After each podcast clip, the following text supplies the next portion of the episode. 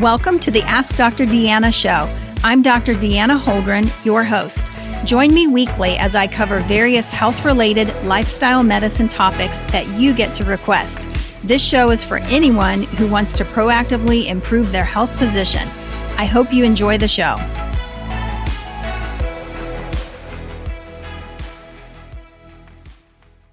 Everybody. Thanks so much for joining me today. I have been so excited to bring you um, you know, great topics in the month of January, topics that hopefully you have found helpful in supporting your uh, weight loss goals, helpful in terms of supporting, uh, you know, just detoxification and healthy reset, getting things back on track after coming through the holiday season. So today I want to finish that, uh, not finish it, but I want to continue on. We're actually going to do one more uh, series uh, in that regard uh, next week. Uh, but um, today I want to talk a little bit about reversing insulin resistance. And this is a, a really hot topic. This is an important topic. This is one of the very best things that people can do for their overall health. And this is certainly something as a family practice physician I deal with every single day in my medical practice.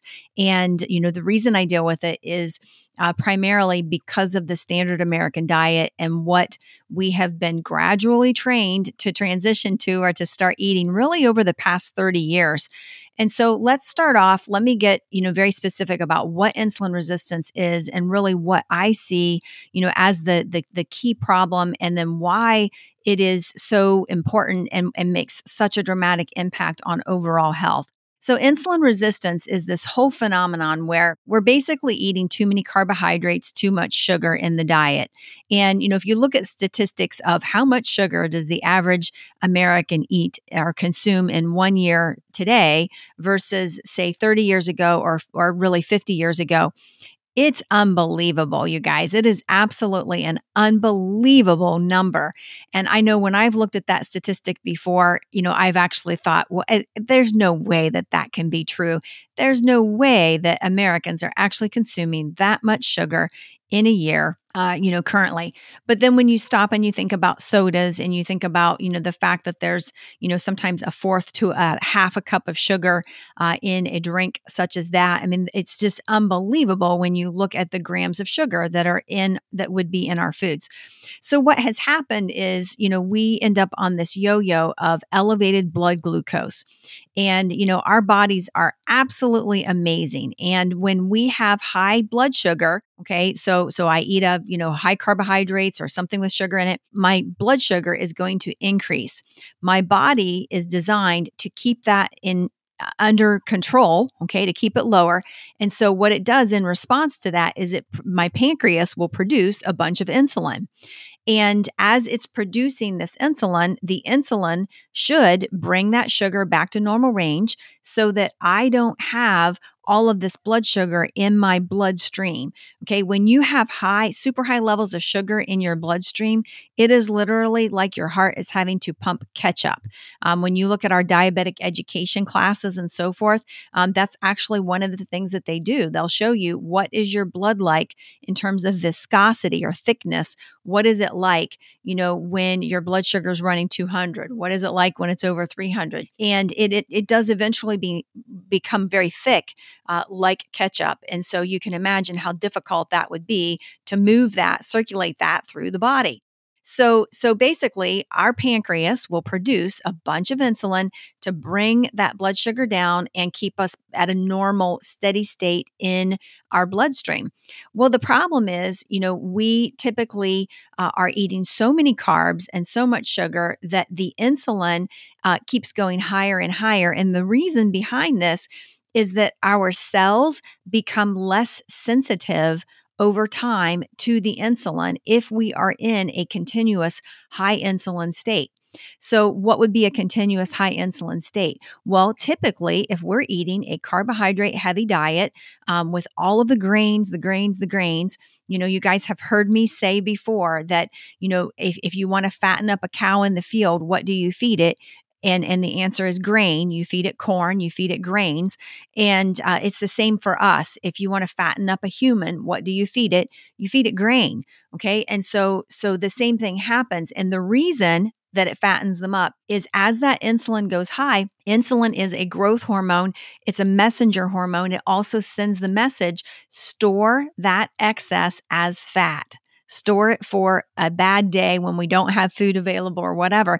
And so we will pack that on as fat and um, we have this vicious cycle. So typically, what we see in a standard day, a standard work day for a lot of people uh, in the U.S. is, you know, they eat a high carb diet. Think about most breakfast foods. If people are eating cereal, that is very high carb.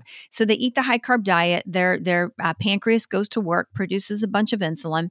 That sometimes the insulin overshoots that, and now it drops their blood sugar lower and they're feeling just you know not real great whatever um, and and then next thing you know they go get more sugar maybe out of the vending machine at work and they're on this roller coaster that is elevated insulin crash elevated insulin crash elevated insulin crash and it is basically caught leading or, or contributing to obesity.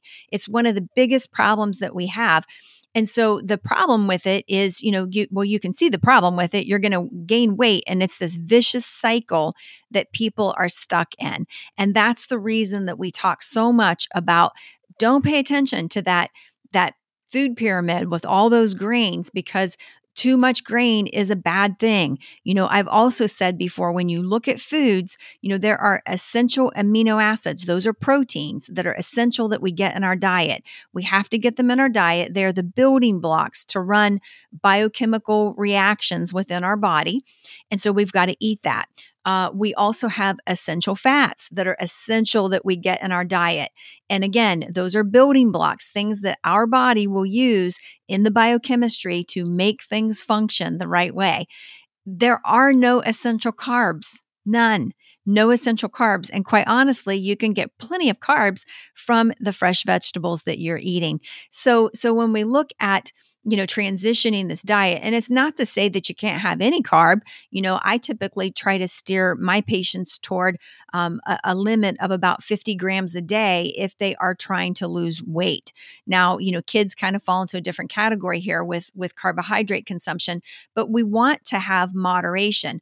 What we see in the standard American diet is far from moderation. Uh, what we see in the standard American diet is an encouragement of endless amounts of grain, endless amounts of grain, and limiting some of the other stuff, right? Okay, so that is not healthy. It's not a healthy pro- approach.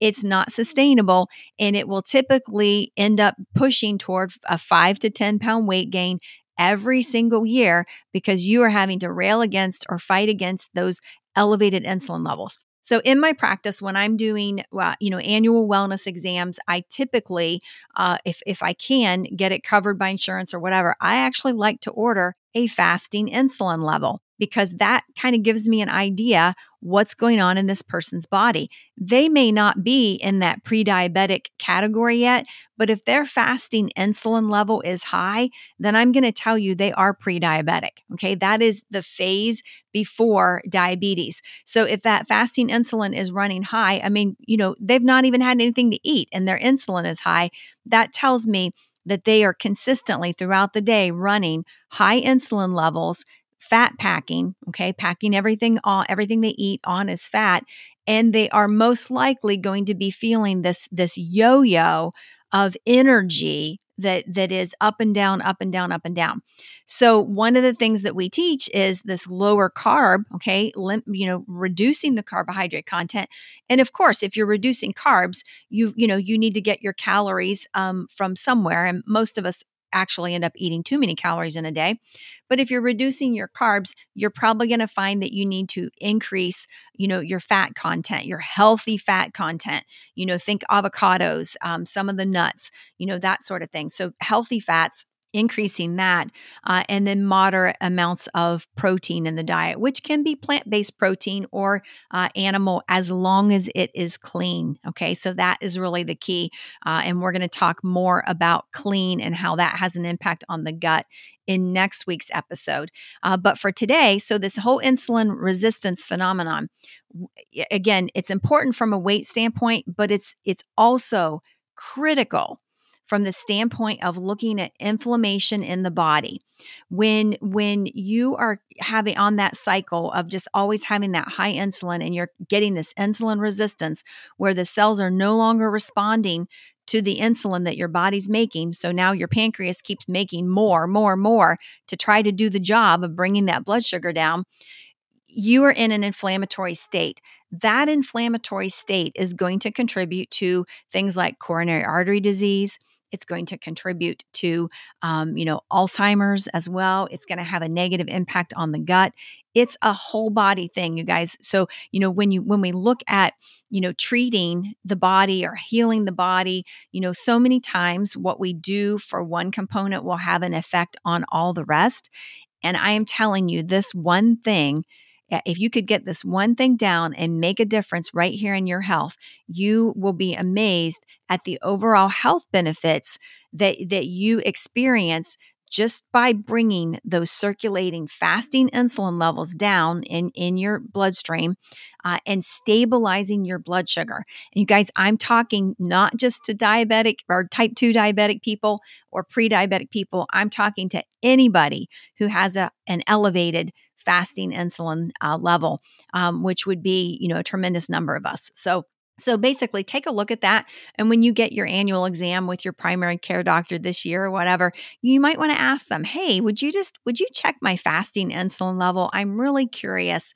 You know, I've, I've heard that that can be a precursor to pre-diabetes then i just really want to see you know where where i am on that scale so uh, i encourage you to do that and i know that making this change toward um, you know eating uh, you know lower carbohydrate less grain is going to benefit so many of us in so many great ways. The other thing that we see playing in here that is an, a really powerful key and i talk about it all the time it's intermittent fasting. And even if you're not a true intermittent faster um, if you can just you know uh, you know commit to fasting for 12 hours every single night. That's really not intermittent fasting, you guys.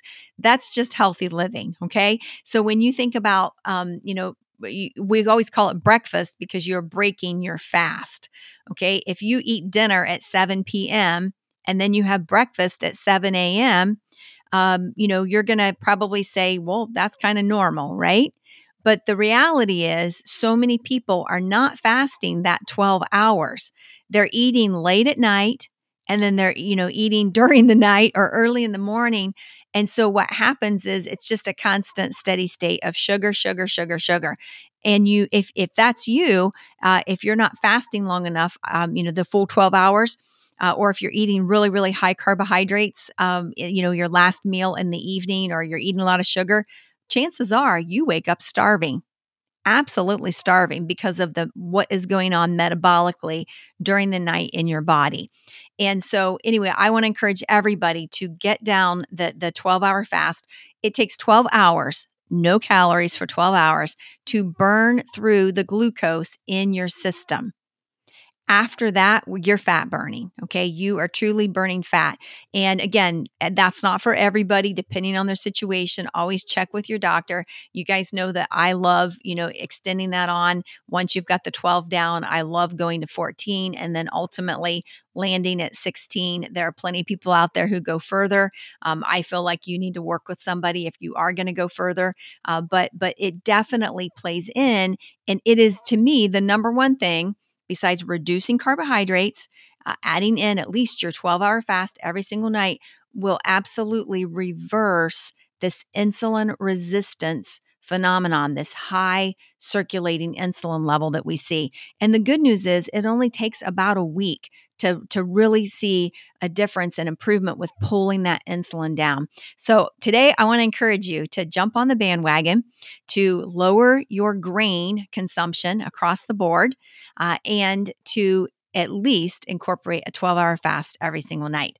So I hope this has been helpful. Next week, I hope you'll join me as we, uh, you know, delve a little bit further into the microbiome, gut health, uh, talk a little bit about clean eating and why, um, why that matters, and just really what's going on from a gut standpoint in the standard American diet. So thanks so much for joining me, everybody. Have a great day.